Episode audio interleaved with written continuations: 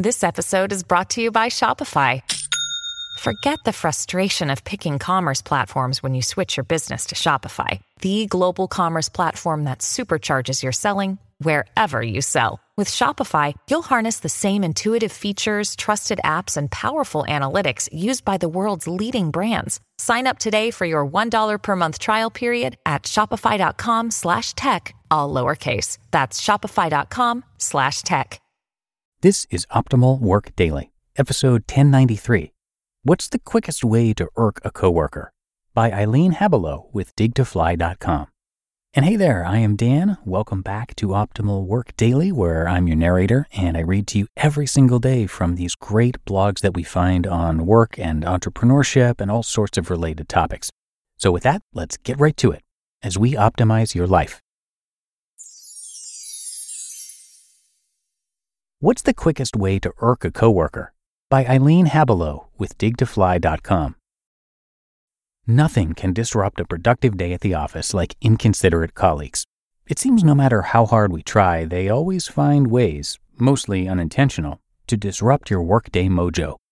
While there are extreme cases of workplace irritation, backstabbing, taking credit for others' work, etc., it's the little irritating habits of coworkers that seem to regularly get under our skin.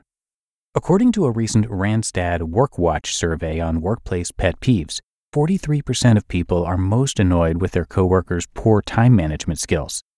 In this current economic climate, we've all taken on more responsibility and have been asked to do more with fewer resources.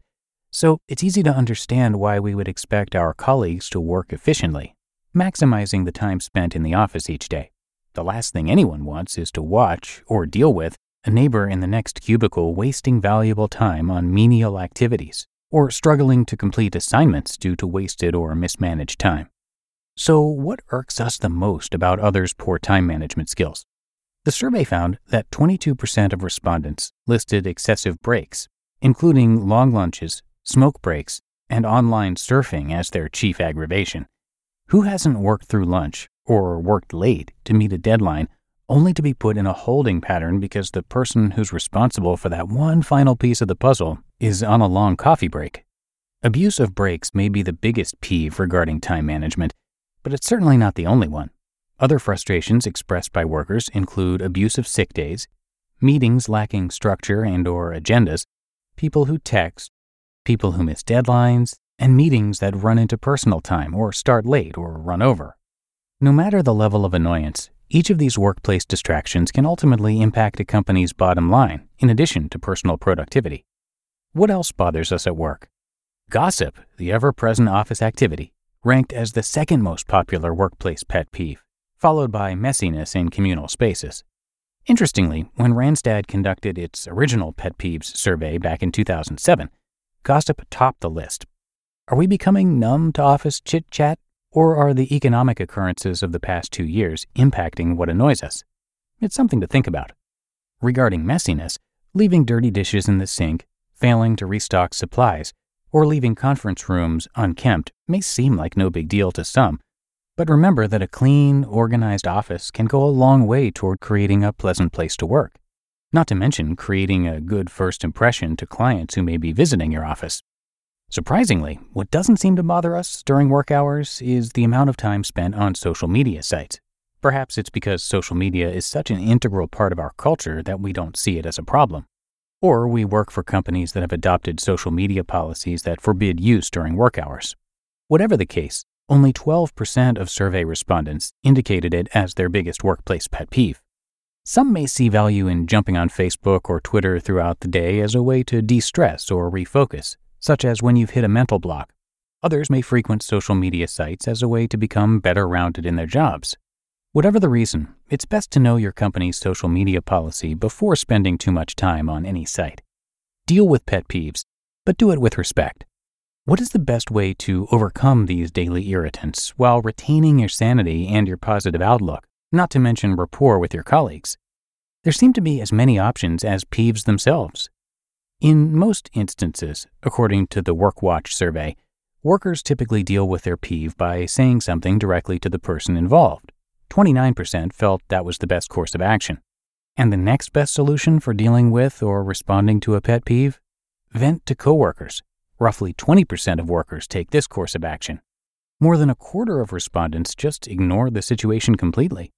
Depending on your personality, ignoring the situation could teach you patience. But if ignoring the problem is causing you to be increasingly unhappy, resolving the problem may be your best course of action. What don't seem to be popular methods of diffusing a situation are emailing the culprit directly, saying something to a supervisor, or leaving an anonymous note. However, you decide to address the problem, approach the matter in a respectful tone. If the offender is a genuinely open person who can handle a frank discussion about what is bothering you, approach them in a friendly manner. If you are uncertain how a colleague may react to your feedback, one way to address it may be to put yourself in their shoes. How would you most favorably receive the news that your daily habits are making others unhappy? More often than not, we tend to be unaware of the little things we do and would be genuinely sorry for annoying others if only someone would tell us. It's a reality of the working world that we now live in.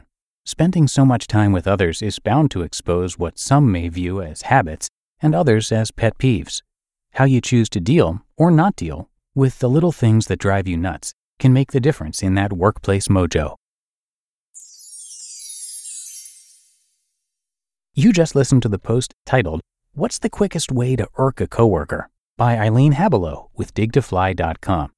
When it comes to hiring, don't go searching for the one. Just meet your match with Indeed. Indeed is your matching and hiring platform with over 350 million global monthly visitors and a matching engine that helps you find quality candidates fast. Ditch the busy work. Use Indeed for scheduling, screening, and messaging. 93% of employers agree. Indeed delivers the highest quality matches compared to other job sites. And one of the things I really love about Indeed is that it filters out those incompatible applicants. So when you're hiring, the process is much faster and you only have to consider applicants that are already likely to be a great fit. And listeners of this show will get a $75 sponsored job credit to get your jobs more visibility at indeed.com slash startup. So just go to indeed.com slash startup right now and support our show by saying you heard about Indeed on this podcast. Indeed.com slash startup. Terms and conditions apply. And a big thank you to Eileen for this great article. She's actually a guest writer at Dig to Fly, which is owned and operated by Karl Staib, who you've heard from many times before on the show.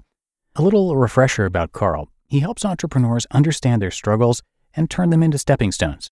And he knows a little something about that himself because in 2010, he was diagnosed with testicular cancer shortly before being laid off from his job. And while those were obviously very difficult situations, he now calls them blessings in disguise because since then he stopped doing work that doesn't fit with his passions. Instead, he now focuses on things he truly cares about. Karl's the author of the book Bring Gratitude and has a lot to offer on his site. So please do check out digtofly.com for a lot more. He's also got a podcast which you can find. It's called the Dig to Fly podcast, and you can get that wherever you get your audio. So that is going to wrap up another episode of Optimal Work Daily. I so appreciate you being here with me each and every day and for hitting subscribe or follow in whatever app you're using. And I'll see you back here tomorrow, where your optimal life awaits.